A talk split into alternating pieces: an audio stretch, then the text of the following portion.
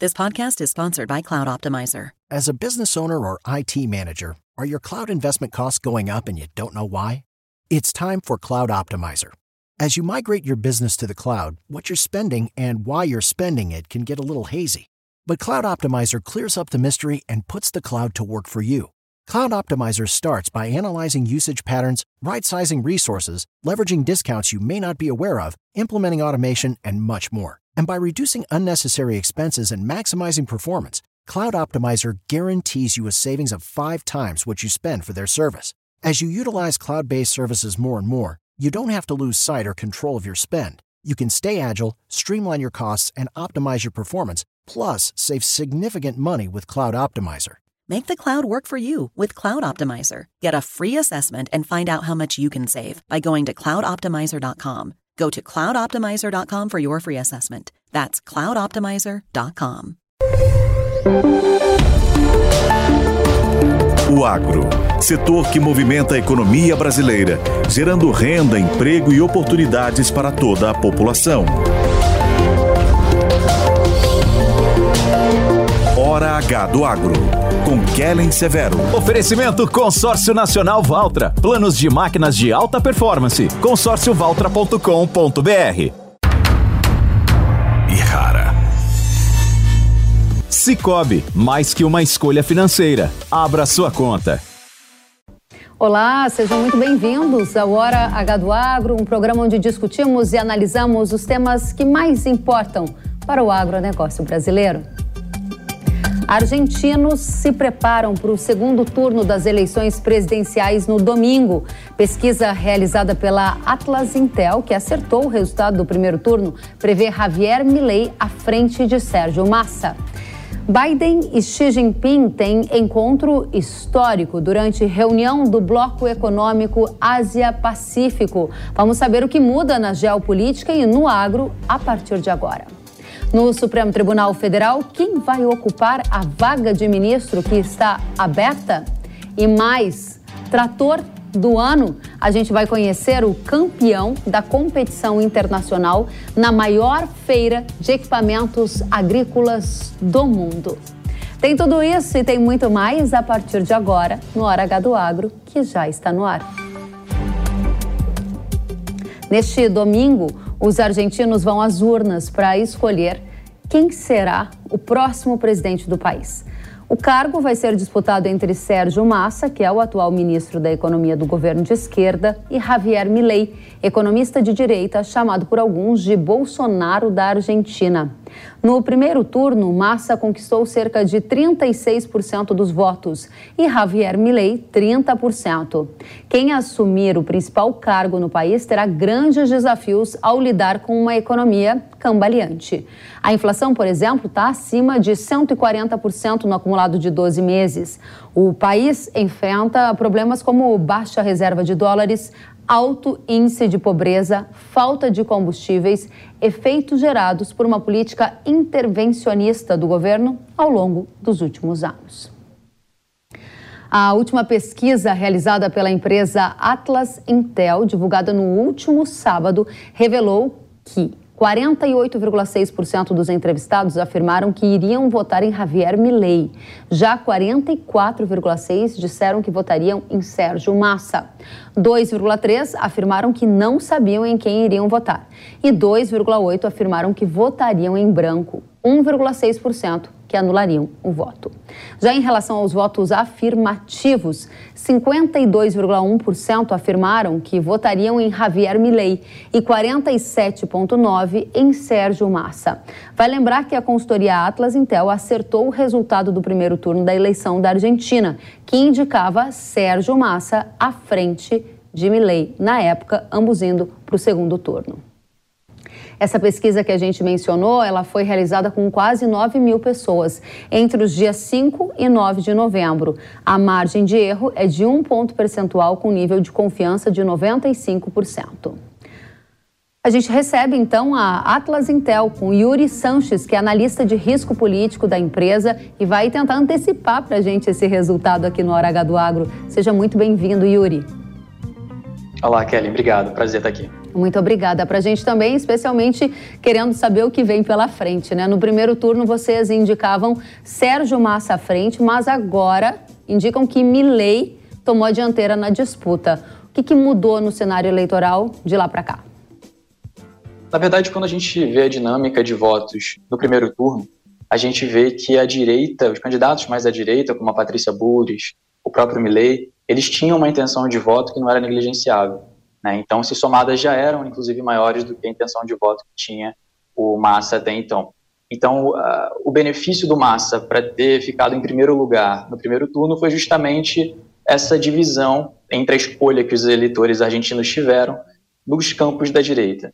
Eu escolhi a Patrícia Bures, um campo um pouquinho mais à centro-direita, ou o Javier Milei. Então, isso foi o que a dinâmica que acabou dividindo os votos da direita e proporcionou que o Massa liderasse a corrida naquele momento do primeiro turno. Agora, no segundo turno, então, Milley vai herdar os votos de Patrícia Bullrich, mas se essa herança é verdadeira, a diferença entre Massa e Milley não deveria estar maior? Porque o placar está bem apertado, não está? Sim, boa parte dos votos que da Patrícia Bullrich no primeiro turno, o Milley consegue muito bem reter. Né? Então, é um desempenho realmente bastante é, notável dele nesse sentido de conseguir reter os votos da Patrícia Bullrich, que inclusive apoiou ele para o segundo turno. Agora, essa dinâmica, ela que faz com que a corrida fique um pouco mais parelha até o final, ainda assim o Massa, o Milley, perdão, tem uma vantagem que não é negligenciável. É, ainda assim, isso se dá muito porque o peronismo ele é uma força bastante estabelecida, bastante enraizada na sociedade. A máquina política peronista já há décadas é muito forte na Argentina.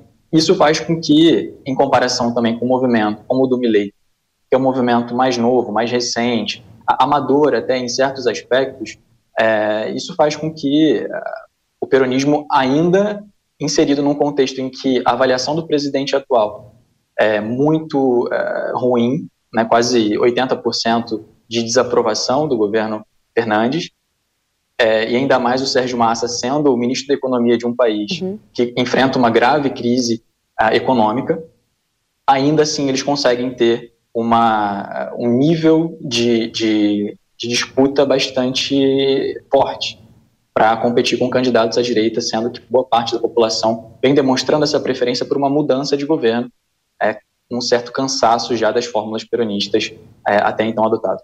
Você acha que a gente pode ter alguma surpresa no resultado de domingo, levando em consideração que os dados que vocês apresentaram são dados de uma disputa muito justa? E eu aproveito essa pergunta também para entender o que, que são é, os afirmativos, algo assim que vocês citam já em relação aos votos afirmativos, algo que vocês citam na pesquisa de vocês. Sim, na Argentina, os votos brancos eles também são considerados votos válidos. Então, os votos brancos, apesar de não serem encaminhados para nenhum dos dois candidatos, eles são computados como votos válidos também. A questão é que, para você definir o resultado final da eleição, os que, o que são considerados são os votos afirmativos, ou seja, os votos que são dirigidos diretamente a um dos candidatos, o que voto, o voto branco ele não se encaixa nesse, nesse, nessa configuração. Entendi. Falando sobre Falando sobre, pode então, continuar. Sobre surpresas, a Argentina é um país que tem uma, uma dinâmica política, social, até econômica que é bastante é, dinâmica, né? Então, não dá para a gente duvidar de nada que possa acontecer nesse cenário. Falta um pouquinho, falta pouquinho tempo.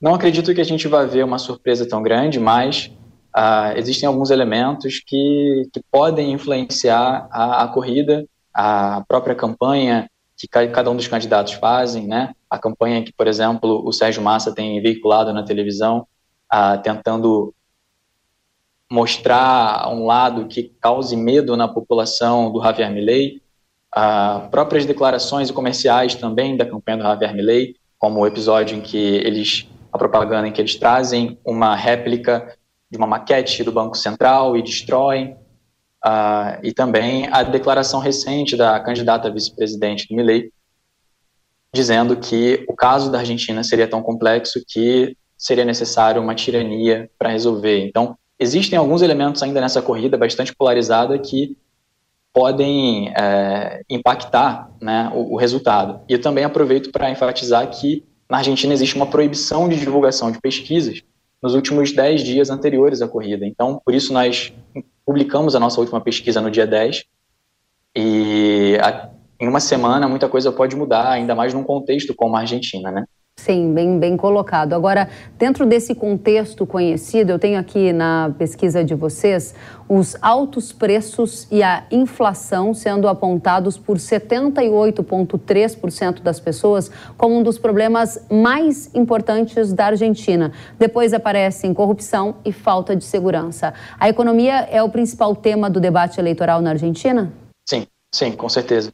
A corrupção também não deixa de ser. Mas quando a gente vê que quase 80% dos, dos nossos respondentes indicam que altos preços e inflação é o principal problema do país. Isso é, de uma forma é, avassaladora, como o principal problema. Mas eu acho que também a corrupção também não pode deixar de ser colocada em pauta, porque é como se fossem dois flancos expostos também do peronismo e, por, por, por, por consequência, perdão, do próprio Sérgio Massa. Uhum. Altos preços e inflação, porque ele é o candidato da situação e o atual ministro da Economia. E corrupção também por conta dos governos peronistas, a, o governo do Alberto Fernandes, os governos da Cristina Kirchner, é, a condenação que ela, que ela sofreu recentemente. Então, são flancos expostos e são, sim, principalmente a economia, hoje o que está pautando bastante a decisão. Não à toa, o Milley vem com algumas receitas bastante ah, nada ortodoxas, como dolarizar a economia por completo, acabar com o Banco Central, enfim. Então, esse é um tema realmente que mobiliza, porque quando a gente olha também para o padrão de votos, por exemplo, a gente vê que os mais jovens tendem a votar, em sua maioria, pelo Milley. Tem uma inclinação maior por Milley.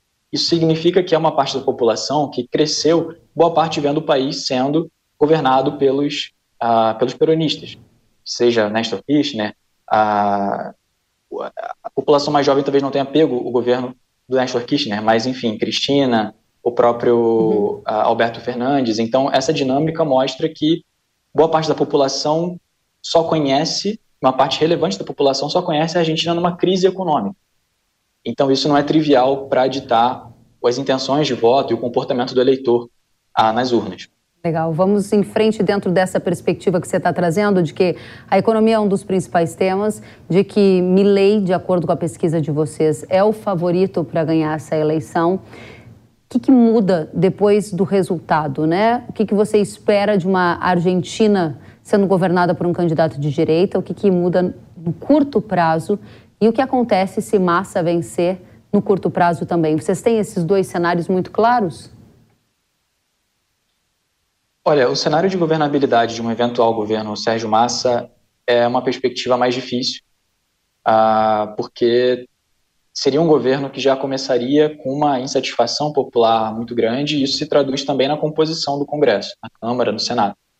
Então, a composição de forças dentro da, do legislativo não seria algo tão fácil, é, e dependeria muito das fórmulas que fossem propostas uh, e das alianças que fossem feitas para um governo Sérgio Massa.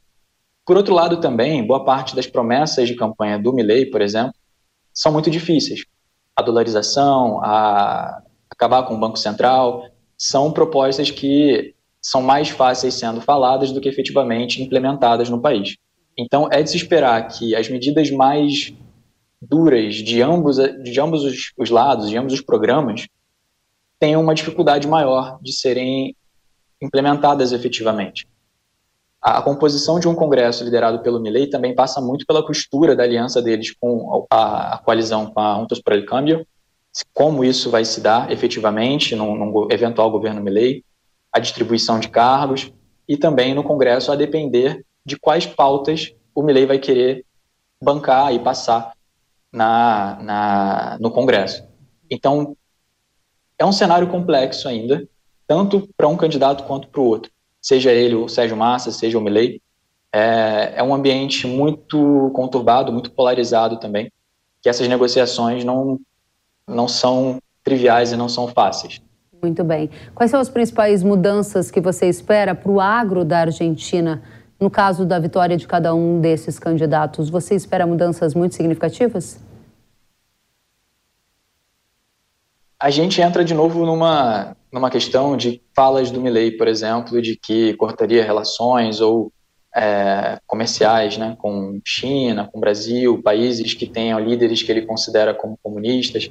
Ah, essas medidas, de novo, são muito mais fortes como retórica do que efetivamente para serem implementadas. A gente lembra que o Brasil, a China, são dois grandes parceiros comerciais ah, da Argentina. Então, para o agro brasileiro, a Argentina é também um dos principais parceiros comerciais. Soja, enfim, há outros também é, produtos que são é, que a economia argentina depende bastante também. Eu acredito que um governo Sérgio Massa para o agro argentino, para o agro brasileiro, perdão, poderia significar uma, um ambiente um pouco mais tranquilo num curto, médio prazo, por conta das relações Brasil-Argentina, a inclinação um pouco mais favorável que o governo Lula tem para o governo argentino aí, no sentido de ajudar não só a, a economia brasileira, impulsionar as exportações brasileiras para aquele país, mas também ajudar, de certa forma, o próprio desempenho econômico da Argentina. Isso um se o candidato Milley... de esquerda vencer, porque se Milley vencer, você acha que esse quadro se confirma?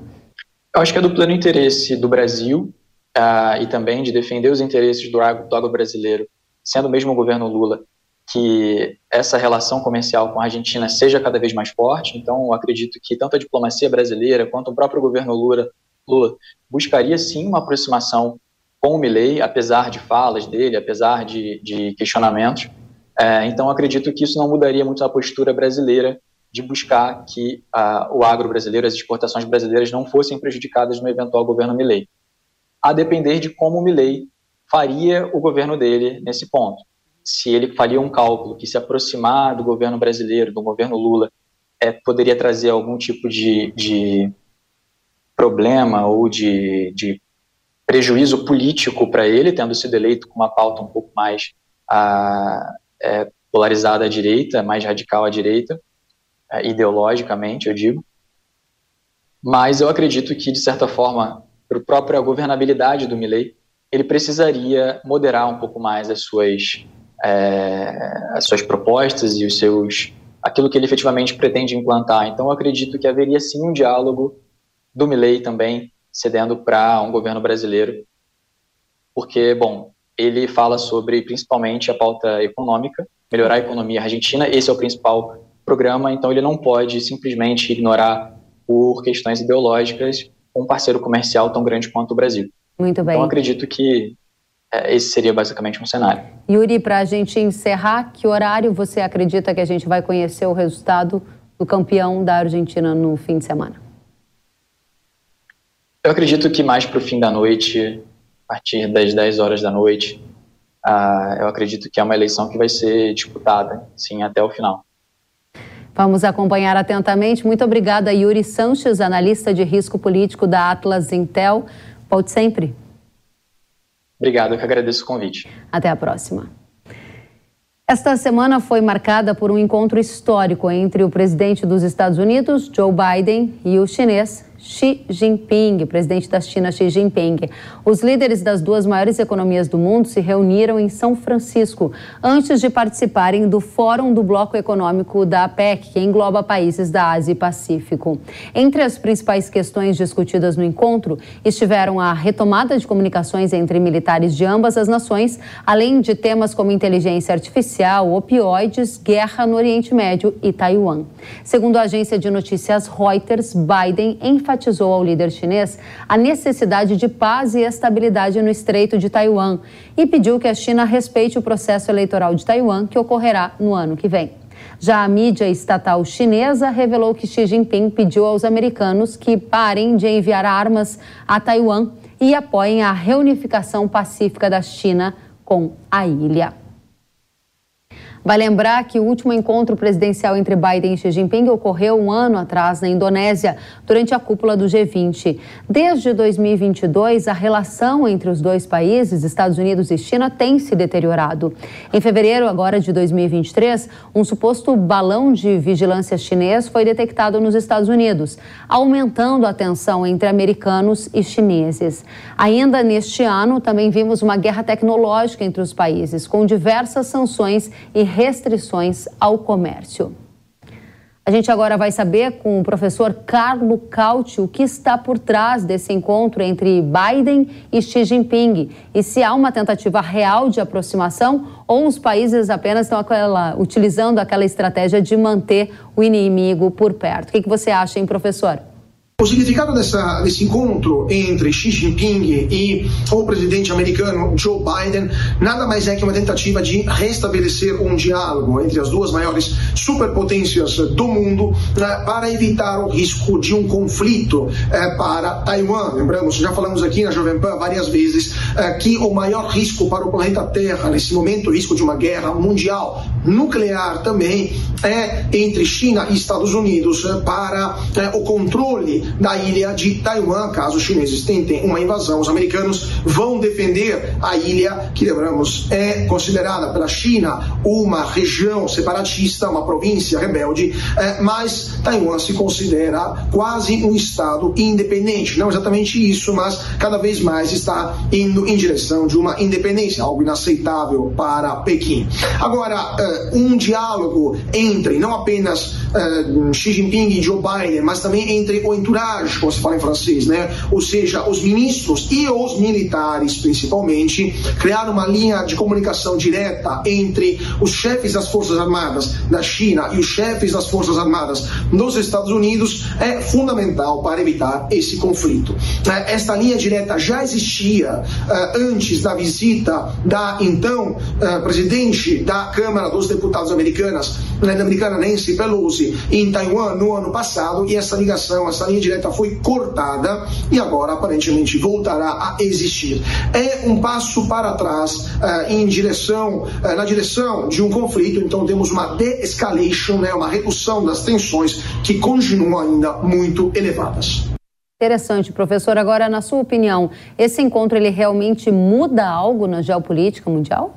Dificilmente esse encontro vai ter mudanças significativas na geopolítica global, porque a China vai continuar com seus esforços eh, de se tornar a potência número um do mundo. Os americanos vão continuar na tentativa de limitar ou pelo menos a reduzir a velocidade, né, atrapalhar esse crescimento, né, e isso vai criar atritos, se não por Taiwan, também em outros, outros contextos, inclusive no Brasil. Por exemplo, o Brasil terá que escolher um dia entre uh, a inteligência artificial chinesa ou americana. Uh, já teve que fazer uma escolha muito parecida no caso dos 5Gs, agora está escolhendo, por exemplo, qual será o modelo de carros elétricos que utilizará. E os chineses partiram na vantagem, saíram na frente com a chegada da BYD né, aqui no Brasil. Então, né, esta, uh, vamos assim, esta dinâmica e essa frição geopolítica vai continuar existindo ao longo dos próximos anos, mas claro, uh, é melhor ter um contato, um diálogo direto entre os dois líderes, assim como foi durante a Guerra Fria, existia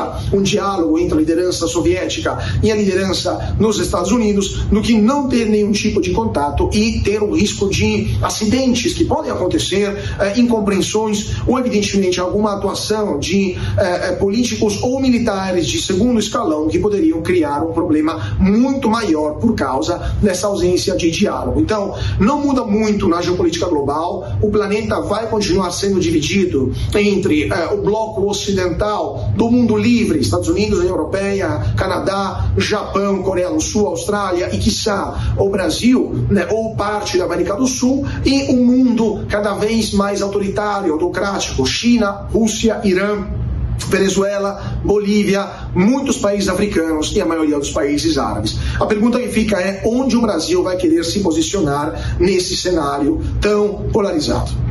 Interessantíssimo, professor Carlo, Cauti. Próxima pergunta que eu gostaria de avaliar com você, o próximo cenário, é como você classifica as declarações de ambos os países sobre Taiwan, ou seja, de ambos os presidentes, de Xi Jinping e de Biden sobre Taiwan nesse encontro que tiveram?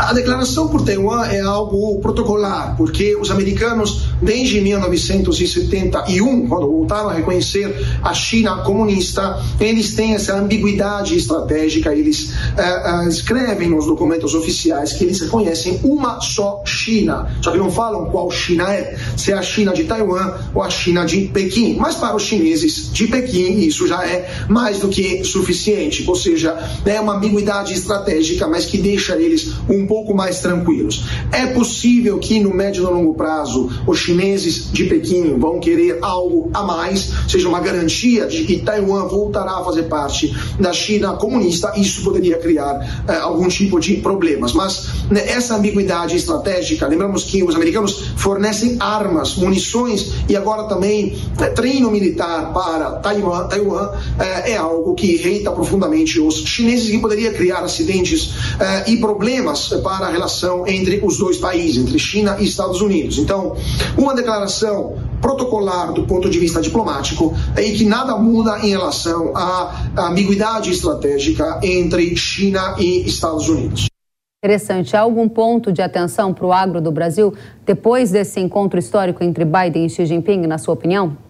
Em relação ao nosso último papo aqui no seu programa, Kellen, é, nada muda para o agro brasileiro. Ou seja, é, o agronegócio brasileiro deve continuar monitorando de perto essa situação, porque lembramos, a China é o maior comprador de commodities agrícolas do Brasil, não só agrícolas, né, mas principalmente agrícolas. É, em uma eventual crise entre Estados Unidos e China poderia acarretar sérios problemas para o agro brasileiro. Crise que vai acontecer por Taiwan e por isso que o agro deve prestar atenção e muito muito nessa situação. É, ao mesmo tempo, o agronegócio brasileiro pode respirar um pouco mais aliviado, porque, claro, que após esses encontros bilaterais, sempre há um período de cooling down, né, como se fala em inglês, ou seja, de é, esfriamento das relações. Isso poderia favorecer o comércio com o Brasil. Mesmo se é, a China está enfrentando um problema de desaquecimento econômico, é, de desaceleração econômica, isso vai ter problemas também, vai ter consequências na capacidade chinesa de comprar produtos brasileiros brasileiros, né? Uma das razões pelas quais Xi Jinping foi até os Estados Unidos encontrar Joe Biden, tirando a idade avançada de Biden, né, que está na casa dos 80, uh, eh, é porque a China está enfrentando sérios problemas econômicos e os chineses estão menos, vamos dizer assim, não diria arrogantes, mas uh, menos seguros de si na questão da gestão das relações internacionais. Então, né, isso é mais um sinal de que a China vai ter que enfrentar problemas no futuro políticos políticos, econômicos e eventualmente diplomáticos. E isso também é algo que o agronegócio brasileiro deve prestar e muita atenção. Fica a dica também que a gente deixou na nossa última participação aqui no seu programa de diversificar. Há outros mercados emergentes que podem se tornar alternativas para a China em caso de redução drástica das eh, importações chinesas do agro brasileiro ou problemas ligados a embargos ou saída da China do sistema SWIFT, o agronegócio brasileiro brasileiro não ficaria estrangulado por causa desta ausência do comprador principal. Então, muito cuidado, palavra de ordem é diversificação, processo de médio e longo prazo, mas que existe e pode ser levado adiante. União Europeia, o acordo de livre comércio com o Mercosul, é, é uma forma, né, é um, um mercado potencial. A Índia é outro mercado potencial. Os países árabes também, dependendo do país, também são mercados muito interessantes. Professor Carlo Caut, que é professor de Relações Internacionais do IBMEC, muito obrigada pela sua análise sobre esse encontro entre Xi Jinping e Joe Biden e, claro, os desdobramentos na geopolítica mundial e no agro do Brasil. Volte sempre. E para quem nos acompanha pela TV, a gente preparou uma tela em que é possível acompanhar a evolução das exportações dos Estados Unidos para a China. Isso mesmo, Estados Unidos para a China. Esse levantamento foi realizado pelo Insper Agro Global a pedido do Hora H do Agro. Se vocês observarem na tela, em 2018, período da guerra comercial, houve uma queda das exportações dos Estados Unidos para a China. Depois veio o acordo comercial de fase 1 e as exportações cresceram em valor de lá para cá. A gente está considerando exportações da China e Hong Kong. Por que isso importa? Porque saber em que momento da relação Estados Unidos e China estão é relevante para entender o futuro também das exportações do agro do Brasil. Naquele período ali de 2018, quando os Estados Unidos exportaram menos para a China em função da guerra comercial, o Brasil abocanhou parte deste mercado. O que vem aí no futuro? Vamos saber com Leandro Gílio, que é pesquisador do INSPER Agro Global, que fez esses dados, preparou para a gente e vai trazer agora mais explicações. Seja muito bem-vindo, professor. Olá, Kellen. Obrigado pelo convite. Nós Prazer é que agradecemos pela sua presença. E eu quero começar pelos dados que, em primeira mão, a gente está revelando aqui, que foram preparados por você. Esses dados mostram, em valor, exportações crescentes do agro dos Estados Unidos para a China. Isto é uma tendência, mesmo com essas tensões geopolíticas que envolvem os dois países? Olha, Kellen, eu acho que você colocou muito bem nessa introdução, né? Quando ocorre ali uma tensão geopolítica, como a guerra comercial que ocorreu ali, né? Com bastante força, mais ou menos ali por volta de 2018, né? Houve aquela queda, né? Na, nas exportações ali dos Estados Unidos para a China, né? E com isso, a gente acabou ganhando boa parte desse mercado também, né? O Brasil ele passa ali mais ou menos, é, a gente tinha mais ou menos 13% ali da, da, do mercado chinês do agronegócio, né, por, é, ali por volta de 2016, 2017, a gente passa mais ou menos para 20% em 2018, né? Uhum. Então a gente acaba ocupando parte desse mercado, né? Quando ocorre aí uma tensão comercial entre os dois países, né? É, a gente vê uma evolução ali nos últimos anos, como você bem, bem, pontuou, né? Uma melhora da relação entre os países, né? E ali também os, os, dados estão em valor, tem também uma questão de preço ali, né? Uma evolução que a gente teve ali dos últimos anos, né? Então não só é uma questão de de evolução em quantidade, mas também aí nesse, nesse valor tem um, tem um pouco da, da evolução de preço. E a gente acompanha aí o mercado de commodities, a gente sabe que 2021, 2022 a gente teve uma evolução muito grande, né, com relação a preços, mas sim, a gente teve ali uma certa pacificação ali do mercado e, e os Estados Unidos voltou a, a, ocupar, né? Mas é claro que a demanda chinesa é muito grande, a gente acabou não sentindo aí um pouco esse, esse retorno a um patamar anterior, né? Uhum. Só para ver se eu entendi claramente. Em volume, essas exportações também avançaram, as exportações dos Estados Unidos para a China, ou é em valor e isso pode estar tá repercutindo um pouco desse pico de commodities que a gente teve desde pandemia, guerra e outros fatores? Em volume, isso é um pouco mais estável, não uhum. evolui tanto, né? É claro que teve aquela queda ali, mais ou menos em 2018, né? Depois essas exportações elas retomam, né? Só que essa evolução ali é um pouco mais estável, né? Então, boa parte dessa evolução é justamente por causa do crescimento de preços que a gente teve aí, né? Ao longo dos últimos anos, a gente sabe muito bem os motivos, né? justamente a, a, a sequência, né? Pandemia e guerra, né? Trouxe aí esse, esse mercado um pouco mais, mais complicado aí com relação a preços, né? E também trouxe um incentivo aí até para a China é, não criar eventualmente problemas aí de abastecimento, né? Inclusive comprar um pouco mais aí dos Estados Unidos também. Então, só para a gente passar a régua nesse tema e aprofundar para a nossa audiência, a gente está colocando aqui que a exportação agro dos Estados Unidos para a China é crescente, de fato, ela é em valor, pelo menos ao longo desses últimos anos, como a gente mostrou aqui. Em volume, você disse que elas continuam praticamente estáveis. Qual é a conclusão que você chega nesse momento? As tensões entre na geopolítica entre Estados Unidos e China continuam elevadas, né? Envolvem guerras tecnológicas, Taiwan e outras questões que a gente abordou aqui. No comércio agrícola, é uma relação que tem se mostrado, digamos, estável ou sustentada. Qual é a sua definição para a gente entender os impactos aqui para o agro do Brasil? Se há oportunidade ou não de abocanhar um pedacinho desse mercado? Olha, Kellen, se a gente avaliar os últimos dois anos, tem sido relativamente estável, né? Se a gente volta um pouquinho atrás, a gente já teve uma guerra comercial, né? Uhum. Então a gente tem que acompanhar essa tensão geopolítica e até quanto ela vai atingir o comércio, né? Se eventualmente os Estados Unidos voltam com uma questão um pouco mais protecionista, como ele teve ao, ao longo dos últimos alguns anos atrás, né? A China provavelmente vai ter alguma retaliação aí em termos de comércio também. Né? Então, isso a gente tem que ficar atento, né? porque isso pode abrir um pouco mais os mercados, uhum. digamos assim, para o Brasil, que tem se mostrado aí como um fornecedor bastante confiável, né, em termos de comércio e também conseguindo atender aí a demanda crescente chinesa também. Excelente. Agora, quando a gente olha para esses dados que você preparou para a gente, Gílio, a gente quer saber quais são os produtos que foram mais exportados desde a época ali do acordo de fase 1 da guerra comercial, que começou em 2019 até agora 2022, que a gente viu o maior patamar dos últimos anos nessas exportações dos Estados Unidos para a China. O que está liderando a lista dentro dos produtos agro? Olha, é importante a gente observar o movimento aí de tensão né, geopolítica entre esses dois países e principalmente sobre o enfoque do comércio, justamente porque o Brasil e os Estados Unidos são relativamente concorrentes né, nesse mercado. Né? Então, quando essa tensão um pouco se eleva entre os Estados Unidos e a China, a gente tende eventualmente a ocupar esse mercado. Né? Então, os Estados Unidos é, exportaram para a China principalmente soja, né, milho, produtos florestais, algodão, carne bovina. Então, são justamente produtos que compõem a nossa pauta de exportações também. Né? O principal produto que lidera aí é a soja né, onde os Estados Unidos já foi o, o líder de envios para soja, de soja para a China, né, mas desde ali mais ou menos de 2016, 2017, o, o Brasil já ocupa a primeira posição né, nesse mercado. Então, justamente aí vem um pouco no bojo aí dessa, dessa tensão aí é, geopolítica, dessas crises comerciais, né, mas aí o Brasil ocupou a primeira, primeira posição e não mais saiu de lá.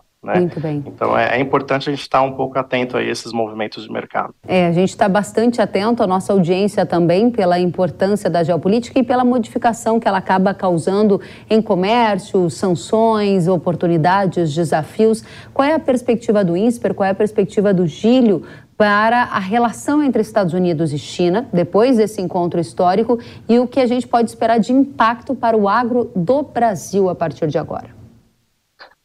É importante, né? Porque, é, como você falou, né? Toda a audiência está por dentro, todo mundo acompanha, todo mundo inserido nesse mercado uhum. acompanha essas relações, porque justamente a China é o nosso principal mercado consumidor. Né? Cerca de um terço aí das nossas exportações elas vão em valor aí, elas vão para a China, né? Então é um mercado extremamente relevante para o Brasil e por isso que a gente tem que estar sempre atento a esses movimentos, né?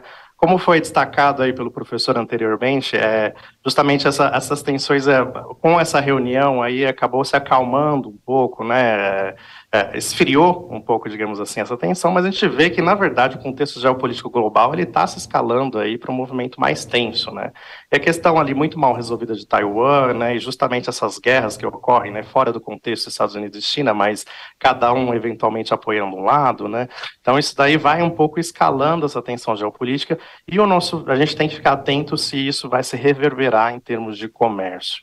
Né? Por enquanto, a gente não vê aí um, um, um movimento muito forte, mas como a tensão geopolítica está se escalando muito uhum. fortemente aí no mundo inteiro, a gente tem que ficar atento aí, e principalmente os dois países que, que tentam aí, né, monopolizar o ambiente geopolítico global, né, os dois países aí que, que medem um pouco de força, então a gente acaba ficando aí no meio desse caminho, mas a gente tem que muito se preocupar com o mercado chinês, que é o nosso principal mercado destino. Você fala em ficar atento aos riscos para o comércio. Quais são os principais riscos e onde há oportunidades, olhando para uma questão meramente comercial, de inserção do agro no mercado global, em que essa escalada geopolítica está ocorrendo, conforme você mesmo disse, e a gente enxerga que isso pode nos levar para um outro mundo. Que mundo é esse? Quais são as oportunidades de comércio que existem e quais são os riscos de comércio que existem para o agro? Um contexto de risco é o Brasil ser muito dependente de um país. Né? Se a gente tem mais ou menos um terço das nossas exportações voltadas para um único país, isso envolve um risco muito grande, principalmente nesse contexto de escalada de tensão geopolítica. Né? Se ocorre qualquer problema com a China, isso impacta diretamente nas nossas exportações Qualquer movimento de retração econômica na China, isso impacta diretamente qualquer bloqueio comercial, qualquer coisa que envolva ali uma tensão com a China. Né? Então, esse é o, é o risco aí que, que se instala no, no no país, justamente, a gente tem que valorizar a China, né? A China é o nosso principal mercado consumidor, então a gente tem que valorizar esse grande parceiro. Mas a gente tem que enxergar também outras oportunidades, oportunidades aí de diversificação de mercados destinos, né? Existem outros grandes é, importadores globais aí no agro, inclusive o próprio Estados Unidos é um grande importador global no, no agronegócio, e um mercado que a gente pouco atua, né? Então, é, as oportunidades, a gente tem que olhar um pouco melhor para esses mercados, olhar para algumas outras cadeias que eventualmente a gente pode desenvolver internamente, e aí participar um pouco melhor daí desse mercado global em outras áreas aí, não só nas commodities que a gente faz muito bem, e a gente tem que manter esses mercados, mas também abrir outras possibilidades aí de comércio. Excelente. Leandro Gílio, pesquisador do INSPER Agro Global, corrigindo aqui a informação dada anteriormente. Muito obrigada pela sua presença. Volte sempre, a gente agradece também pelos dados e pela análise. Obrigado, foi um prazer. Abraço. Da mesma forma, outra a você. E a você de casa fica o nosso convite para receber notícias do Brasil e do mundo que impactam o agro. Como? É só adicionar o número do WhatsApp que aparece na sua tela e enviar uma mensagem para a gente. Diariamente a gente traz as principais notícias, análises e muito mais. O número é 11 9 40 44 5422. Adicione a gente e você vai passar a receber essas notícias todos os dias no seu celular. Hora H do Agro, aqui na tela da Jovem Pan News. No Supremo Tribunal Federal, quem vai ocupar a vaga de ministro que está aberta? Para o agro, esse tema importa pela relevância que o STF tem assumido também em pautas que interferem nas rotinas do setor. Só em 2023, para citar dois exemplos de decisões da Corte, tivemos o fim do marco temporal das terras indígenas e a constitucionalidade da proibição da pulverização aérea no Ceará. Ou seja, a gente quer saber como é que vai ser essa corte em 2024? Para responder a esta e outras perguntas, a gente recebe a Karina Chiesi, que é coordenadora de agronegócio da BMJ. Karina, seja muito bem-vinda à Jovem Pan News. Muito obrigada, Kellen. Um prazer estar aqui com vocês. Da mesma forma, e a pergunta é: quem deve ser o indicado por Lula para a vaga de ministro do STF que está em aberto? Pois é, Kellen, tinha um apelo muito grande, inclusive da própria esquerda, para que essa vaga de Rosa Weber fosse ocupada por uma mulher. Mas uh, isso perdeu força, não foi, não foi um compromisso firmado pelo presidente Lula, e surgiram os nomes de Flávio Dino, uh, Bruno Dantas e Jorge Messias. Uh, diria que para Flávio Dino, a situação agora se complicou um pouco, principalmente depois das da, da, repercussão, da grande repercussão que teve da visita de uma pessoa ligada a uma facção criminosa ao Ministério da Justiça. E então uh, vejo com uma maior probabilidade aí os nomes de Bruno Dantas e Jorge Messias, ainda sem uma, uma definição exata de quem vai ocupar essa vaga, que deve ser anunciada no, nos próximos dias você acredita que ainda em 2023 a gente vai conhecer o nome do novo ministro ou vai ficar para 2024?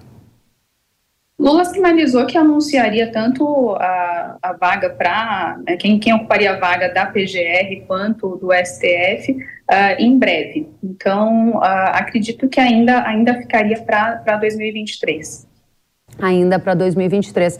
Agora, a, a, corte ela tem sido bastante criticada pelo ativismo político, né? Esse novo ministro, ele vai ter um perfil mais à esquerda, mais proximidade com o presidente Lula, repetindo o exemplo do que foi com o Zanin? Acho que, independentemente do, do nome aí de quem ocupe, seja Bruno Dantas, seja Jorge Messias, acho que vai mudar pouco o perfil da, da corte. Acho que a gente pode uh, uh, esperar uma corte mais alinhada ao governo. Uh, vocês estão muito bem na, na, introdução, alguns reveses sofridos pelo agro, a questão da pulverização aérea, do marco temporal. Então, acredito que a gente, que a gente é, tenha uma, uma mudança muito pequena nesse, nesse perfil. Nós já temos uma corte que é majoritariamente uh, indicada pelo, pelo governo petista, então aí são sete ministros, né, com essa, com essa nova vaga, sete ministros é, de Lula e Dilma. Então, acho que vai ter muito, muito pouca mudança nesse, nesse perfil. É possível concluir que é uma corte com viés mais à esquerda ou é errado dizer isso? Acho que é, é uma, uma corte que vem demonstrando assim um, um, um alinhamento às pautas do, do, do, governo, de fato, pelo menos nessas questões que foram, que foram julgadas.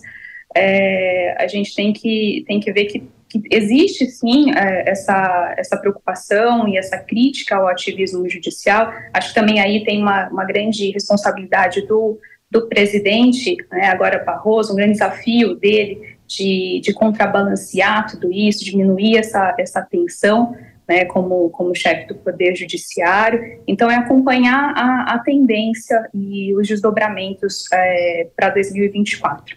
Tendências e desdobramentos para 2024 é o que a gente quer saber com você. Karina, diga para gente quais são os principais temas para o agronegócio que estarão em foco no STF. Por isso também reside o nosso interesse em saber quem será o novo ministro e o perfil dessa corte eu continuaria apostando aí fortemente em questões que envolvam sustentabilidade, conflitos agrários, questões fundiárias e também questões trabalhistas. É, recentemente, a gente também teve uma fala polêmica do, do ministro Paulo Teixeira, que rendeu uma representação na Procuradoria-Geral da República e por parte do presidente da Frente Parlamentar da Agropecuária, Pedro Lupion, então, eu apostaria que esses temas continuarão é, ocupando aí a pauta a partir de 2024.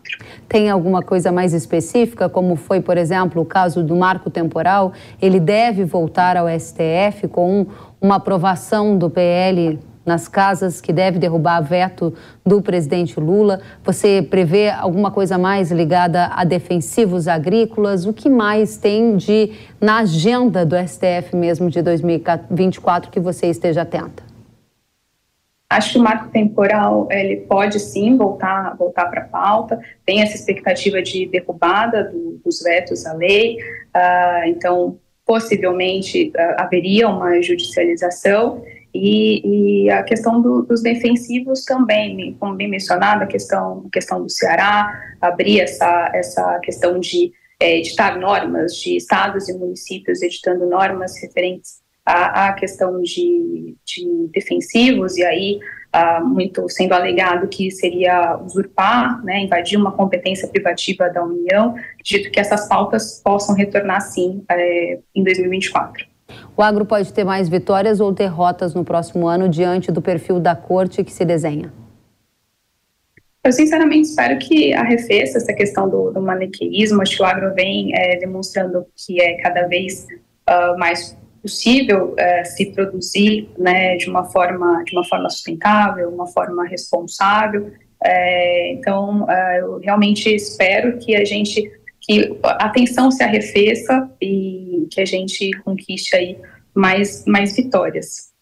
Karina Tiese, coordenadora de agronegócio da BMJ, muito é. obrigada pela sua presença. Até a próxima. Obrigada a você. Até. Até.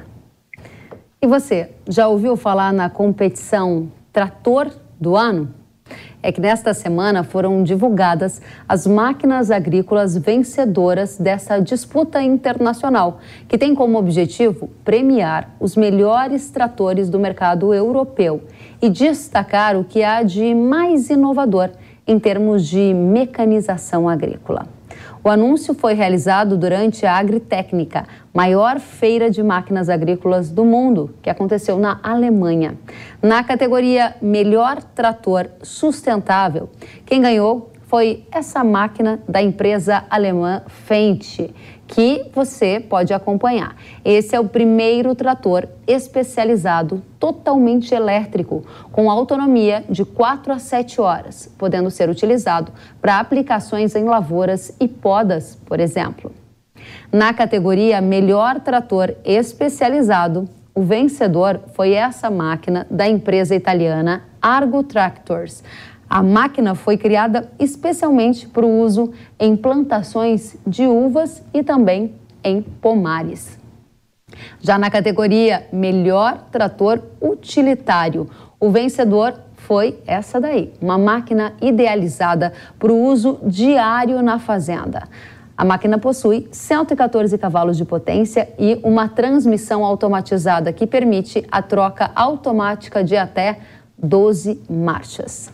E por fim, na categoria de trator do ano, essa aí que você vai ver na tela. Possui 653 cavalos de potência, foi a grande vencedora deste ano. Um dos destaques que chama a atenção é o design dessa máquina agrícola e o sistema de esteiras, é isso mesmo, sistema de esteiras no lugar de rodas, que tem como objetivo evitar a compactação do solo. Bacana, né? Vamos receber Ronaldo Proceschi, gerente comercial da RZK, empresa focada na locação, operação e gestão de frota de máquinas agrícolas. Ronaldo, seja muito bem-vindo. Olá, tudo bem? Como vai? Muito prazer bem, Prazer falar contigo aqui, participar do programa. Da mesma forma, é um prazer tê-lo conosco. Ronaldo, que a máquina agrícola vencedora como trator do ano tem de diferencial? O que mais chamou a sua atenção, hein? Legal. Bom, já haviam 10 anos aí que a, que a Class não vinha ganhando de novo o prêmio, né? O último prêmio que ela, que ela ganhou aí foi com o Axiom 850. Agora ela volta de novo aí a, ao top de tratores. O, con, o, o, conceito que esse trator traz, na verdade, ele é a junção de conceitos, né? Então, se a gente olhar no mercado brasileiro, ele está trazendo uma transmissão continuamente variável, né? Uma CVT, um trator articulado, de esteiras, né, um quad-track. E para nós aqui, quando a gente olha, é o conceito do importado, né, que não é a realidade lá, mas para nós é, esses três pontos são principais, né? Um quad-track de esteira, articulado e também uma transmissão CVT, um trator de alta cavalagem, né? E tem um equilíbrio operacional de 50-50 muito bem estruturado, principalmente quando abastecido, né? Quando tanqueado full, mesmo assim ele não perde o lastro e o equilíbrio operacional. Então é um conceito diferente se a gente olhar outros tratores aí. Interessante. A gente tem algo parecido com esse trator do ano que venceu nessa competição internacional lá na Europa? A gente tem algo parecido aqui no Brasil? Estamos atrasados? Estamos adiantados? Como é que a gente está em termos de participação nesse mercado de tecnologia? Olha, não estamos atrasados, não. Nós temos alguns tratores que são semelhantes, tá? É, principalmente o grande diferencial desse trator, olhando o tamanho dele, a cavalagem, é uma transmissão muito inteligente. Né? Então aqui nós temos transmissões parecidas, mas não assim continuamente variável. Então nós não estamos tão longe, não. Interessante. A gente encontra algo parecido por aqui? Encontramos, encontramos sim. Nós temos modelos de, de, de outras marcas aqui que são quad-track, e nós temos também modelo com esteira dupla de outras marcas aqui. A gente tem Case, tem John Deere aqui também, que são similares a esses modelos aí da classe. O que, que você entende que seja o mais moderno em termos de tecnologia quando a gente fala de tratores, de máquinas agrícolas? Pegando o gancho dessa feira internacional que está acontecendo lá na Alemanha e toda a, a ideia que a nossa audiência tem de ficar sempre super atualizada sobre o que vem por aí para 2024. Bom, eu acredito que esse seja um conceito que talvez não digo para 2024, mas um conceito que tem sido muito bem aceito agora é a, a transmissão CVT. Né? A, existia um preconceito com CVT acima de 200 cavalos algum tempo atrás. A tecnologia vem nos mostrando que hoje aí pode ser confrontado isso. Um trator de alta cavalagem com mais de 600 CVs com CVT já é uma realidade. Tá? Quando a gente olha o mercado do Brasil, é um conceito novo para nós, né? embora a gente já tenha tratores desse formato, mas a gente pode esperar sim, principalmente por causa da transportabilidade desse tipo de máquina, uhum. de esteira, a gente pode esperar mais rapidez no plantio, por exemplo, rapidez em preparo de solo, que é o que esse trator traz para nós, um trator de até 3,20 de, de, de, de largura, que pode ter uma transportabilidade fácil, assim como ele, outros equipamentos de outras marcas também já estão entrando aí, pensando nesse segmento de transportabilidade alta. Eu acho que esse trator em específico traz uma capacidade tecnológica de embarque muito alto, então ele tem o, um monitor que controla toda a máquina, pode ser operado offline e, online, pode ser operado de forma muito fácil, é um conceito muito bom da classe. Então a gente pode esperar desse trator abrindo o mercado eh, e abrindo também outros conceitos de, de tecnologia, e não só no Brasil, no mundo afora.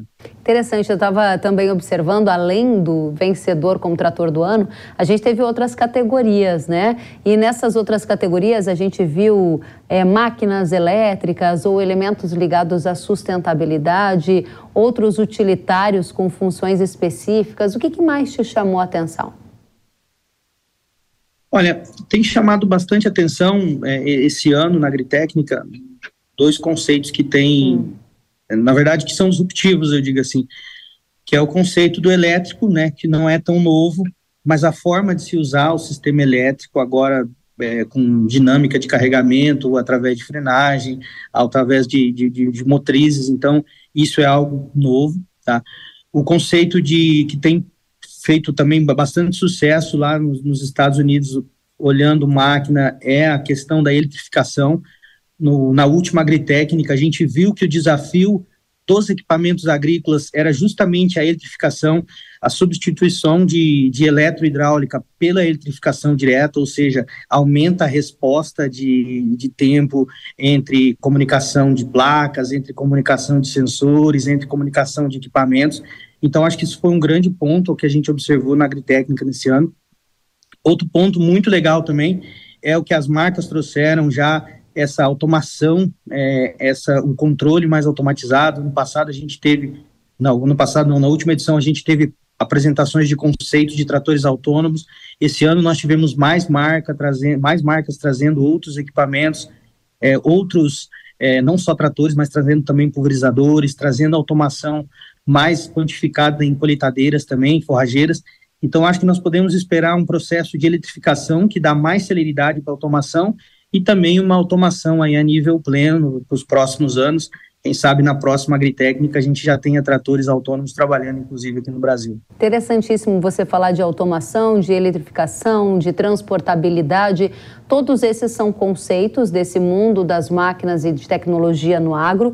Isso é uma realidade já no campo do Brasil ou é algo que precisa ganhar muito espaço ainda? Eu sei que transportabilidade é algo que está sempre sendo considerado. Agora, máquinas elétricas e toda essa questão que envolve máquinas autônomas, estamos em qual momento? Isso já é realidade nos campos no Brasil? Olha, hoje no, no, Brasil a gente tem muita vontade de experimentar não só automação, como a eletrificação plena. Uhum. É, com relação à eletrificação, ela já acontece no Brasil. Existem marcas é, coreanas, é, marcas da Índia que já tem tratores de pequeno porte, 100% a bateria no Brasil. Tá? A gente também tem outras formas de, de motorização aí que não seja diesel, que estão sendo bem aceitas, uhum. É, que são potenciais, mas a eletrificação ela já existe no Brasil.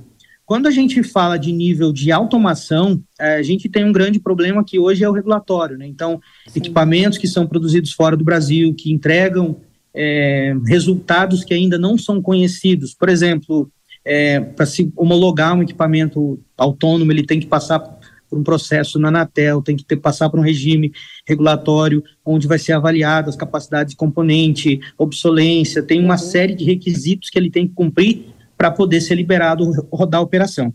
Eu vou dar um exemplo aqui, que é um exemplo esdrúxulo, mas isso pega muito quando a gente vai para o âmbito regulatório. Imagina que uma marca produziu um equipamento e essa máquina precisa que os sensores funcionem, precisa de conectividade e precisa de um ambiente pré-determinado para que ela opere de forma correta. Uhum. O ambiente pré-determinado é de responsabilidade opera da operação, ou seja, do produtor que adquiriu ou alugou a máquina. Os equipamentos, o sensoriamento, ele é de responsabilidade da fabricante dos sensores e a responsabilidade em tese da máquina, da produção da máquina, é do fabricante. Em caso de falha, a pergunta é: hoje a responsabilidade é de quem? Vamos dizer que haja um, um, um evento catastrófico com essa máquina, algo complexo, né? Uma morte, vamos pensar, uhum. algum acidente no campo. De quem é a responsabilidade? Do ambiente que não estava porventura mapeado de forma correta, de um sensor que falhou ou do fabricante da máquina. Né? Então, esses são os tipos de perguntas que ainda precisam ser respondidas no âmbito regulamentar, regulamentar, regulamental, na verdade, para a gente poder avançar nessas, nessas homologações. Excelente. O processo ainda é um processo moroso, mas ele está avançando, sabe? A gente está se qualificando para isso e a gente está tecnificando também inclusive quem faz essa, essa regulação, quem libera esses equipamentos. Ronaldo, muito obrigada por estar conosco e trazer mais do que detalhes sobre o trator do ano, sobre o que está acontecendo nesse mundo das máquinas, que em parte já é uma realidade aqui no Brasil, desse agro tão moderno que a gente vive todo o dia por aqui. Ronaldo Proceschi, gerente comercial da RZK. Volte sempre. Muito obrigado. Estou à disposição. Um abraço. Obrigada, até a próxima. E agora eu tenho um recado para você. Você, agricultor, sabe que o segredo de uma safra de sucesso está nas escolhas certas, não é? E é por isso que apresentamos Sugoi da Ihara, o fungicida com força tripla contra a ferrugem e as principais doenças da soja.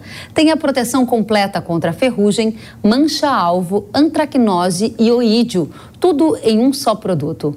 Com a sua formulação de alta tecnologia e protetor agregado, o Sugoi traz consigo a sinergia de três mecanismos de ação, assegurando máxima produtividade. Não perca mais tempo. Faça a escolha certa para o seu plantio.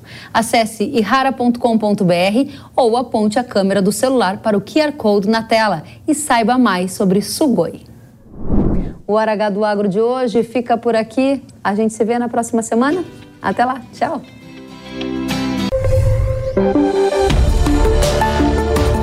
O agro, setor que movimenta a economia brasileira, gerando renda, emprego e oportunidades para toda a população.